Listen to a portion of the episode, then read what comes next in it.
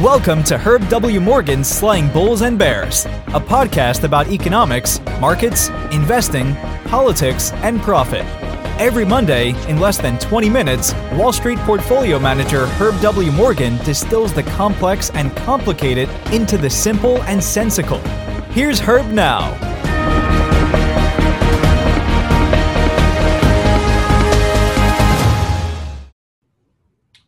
Morning. Monday, November 14th, 2022. I'm Herb Morgan, Chief Investment Officer here at Efficient Market Advisors. This is my weekly economic and market commentary for the week beginning today, Monday, November 14th, 22. As a reminder, you can follow me intra week on um, LinkedIn or on Twitter. Either one works. And um, let's see. You can i'm losing my thoughts this morning. You can get this as a podcast or as a subscription with the slides and graphs the subscription and the podcast of course of course are both free.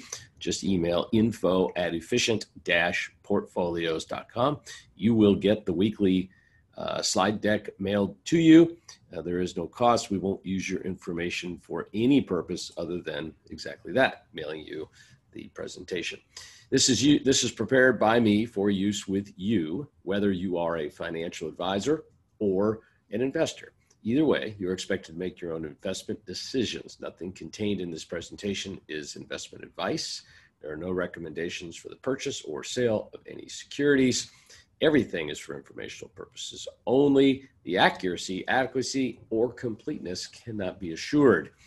We had a great year last week in equities. You can see mid-single digit gains, uh, developed international markets, uh, developed international stocks up 8%, S&P up almost 6%, mid and small cap stocks right there, just a little bit behind.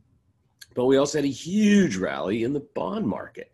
The 20 plus year Treasury index was up over 4%, as we saw the yield on the 10 year US Treasury drop almost 40 basis points on a better than expected CPI and core CPI report, which had the markets rejoicing that perhaps the Fed was done with 75 basis point rate hikes, that the one in December is more likely than not to be 50, and the one in February, there is no January, the February meeting, more likely than not could be even 25, and that we are near the peak Fed funds rate or the terminal rate, as they're calling it. That's what caused the market to go higher last week. We also got plenty of economic data, but none of it was as important or relevant to market action as was the CPI report. Let's start with consumer credit. People still have jobs. We still have more jobs openings, job openings than we have unemployed people. Because of that, the economy keeps rolling along. You don't have a recession unless and until you have job losses. Consumer credit in the month of September was up $25 billion. That was short of expectations, but it was still a big number. Revolving credit uh, uh, was up $8.3 billion in the month. On the negative side are small businesses in the National Federation of Independent Business monthly survey for October said they're not as optimistic.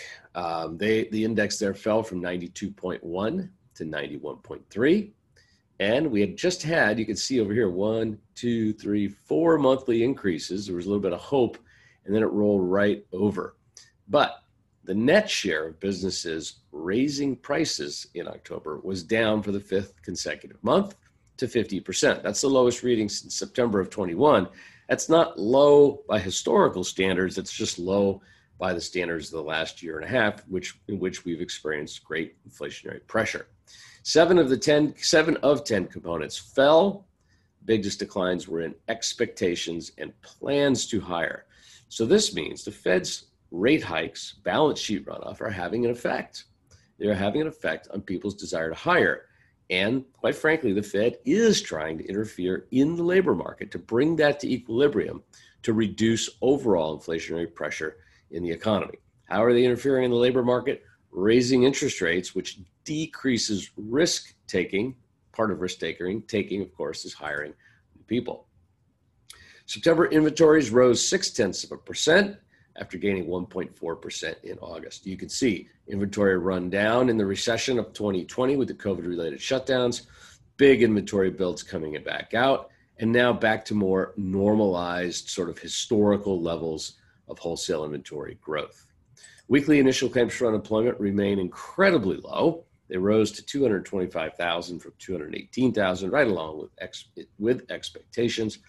Continuing claims from unemployment still in that 1.4 to 1.5 million range. Here was the big, big, big, big news last week. It was the CPI. It beat pretty much across the board on every part.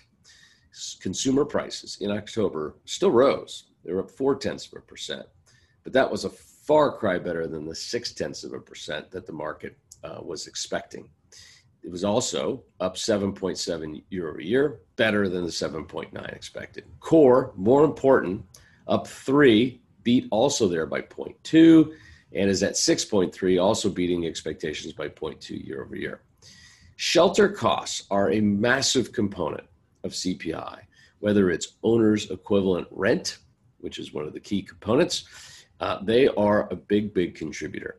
It is a lagging indicator, this owner's equivalent rent. Half of the increase we got last week for the month of October was due to big increases still in shelter costs. But we know what the interest rate hikes have done to the residential real estate uh, industry, to costs, to employment. Uh, it's been devastating.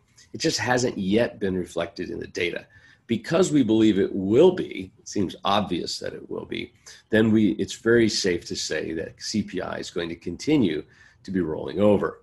Energy, which was the biggest contributor back here, uh, has now already rolled over. And then if we start getting shelter costs to roll over, we're going to get seeing start seeing the CPI come down fast. The Fed knows this, and that's why the market is beginning to discount seven, the chances of another 75 basis point rate hike.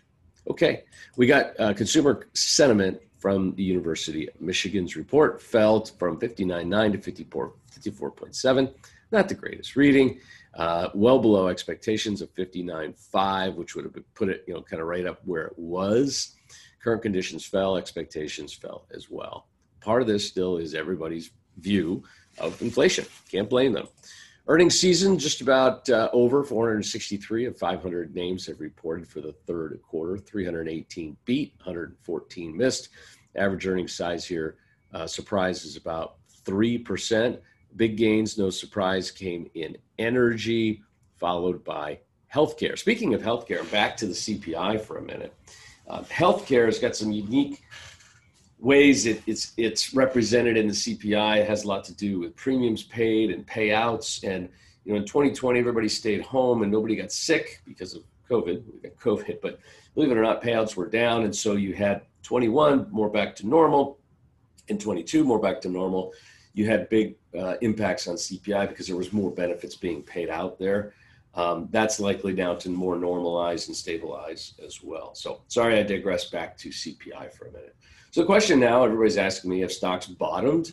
You know, probably. No way to know for sure. But this looks like that pretty healthy, normal, every so many years we get big sell off, 20% or so uh, in equities. You can see we had it back in March 2020 with the sell off related to the COVID shutdown, but then the Fed came to the rescue and the market shot higher.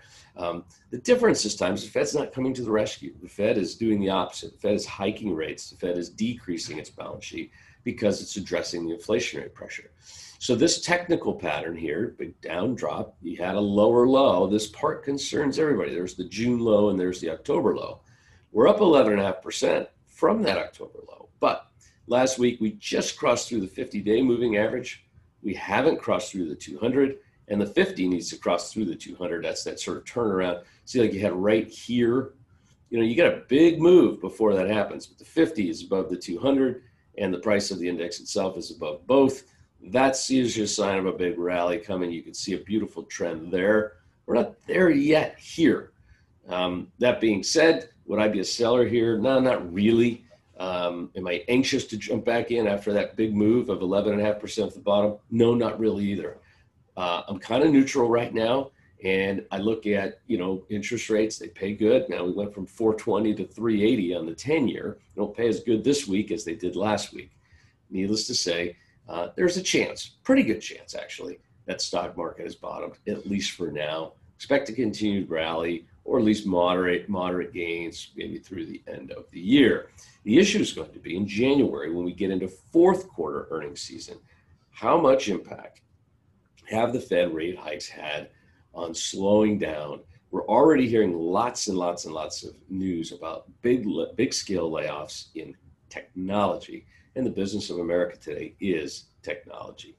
Okay, changing gears for a little bit. The other thing that was a big, big, big um, cause of inflation was the supply chain issues. We had too much money chasing too few goods and services. And I have showed you this graph probably 10 times in the last year. I've been updating it each month. The backlog of orders is the white line. And then I showed it to you back here. I said it's the highest it's ever been. At the same time, inventories are the lowest they've ever been. So that in itself, this gap is massively inflationary. But since March of 21. So we're talking about a year and a half now, slow, steady decline in the backlog of orders. So they're catching up, getting product out the door, and rebuilding those inventories. So we're almost at equilibrium. This is significantly disinflationary. The next move in CPI and core PCE and these numbers is disinflationary. I didn't say deflationary, but disinflationary.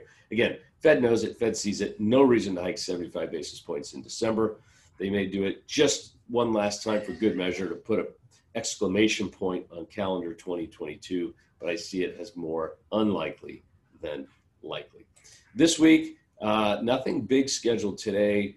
Big one is tomorrow. That's PPI. Will we follow the CPI and moderate? I think so. We've got retail sales expected to be good because gasoline's expensive, but also because uh, new cars are starting to sell again as we're catching up on the supply chain issues related to computer chips, uh, import export prices, capacity utilization, industrial production, business inventories. We expect more horrific news in housing this week. We know that industry is, is back on its heels. Initial claims for unemployment, starts and permits, we expect those numbers to be poor. Philly Fed survey, I didn't mention New York manufacturing, which will be tomorrow. And then in more existing home sales, we expect weak numbers going from 4.7 down to 4.3, maybe even worse. All this disinflationary. Well, uh, don't forget, you can tell your smart device to just play Herb Morgan's podcast or play Slaying Bulls and Bears. Uh, appreciate you tuning in. Thank you. And I'll be back to you again in one week.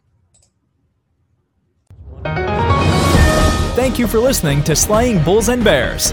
If you'd like to download the slides for this week's podcast, go to www.efficient-portfolios.com and join our mailing list. Don't forget to subscribe to our YouTube channel, rate us online, and share with a friend if you found this helpful. See you next week.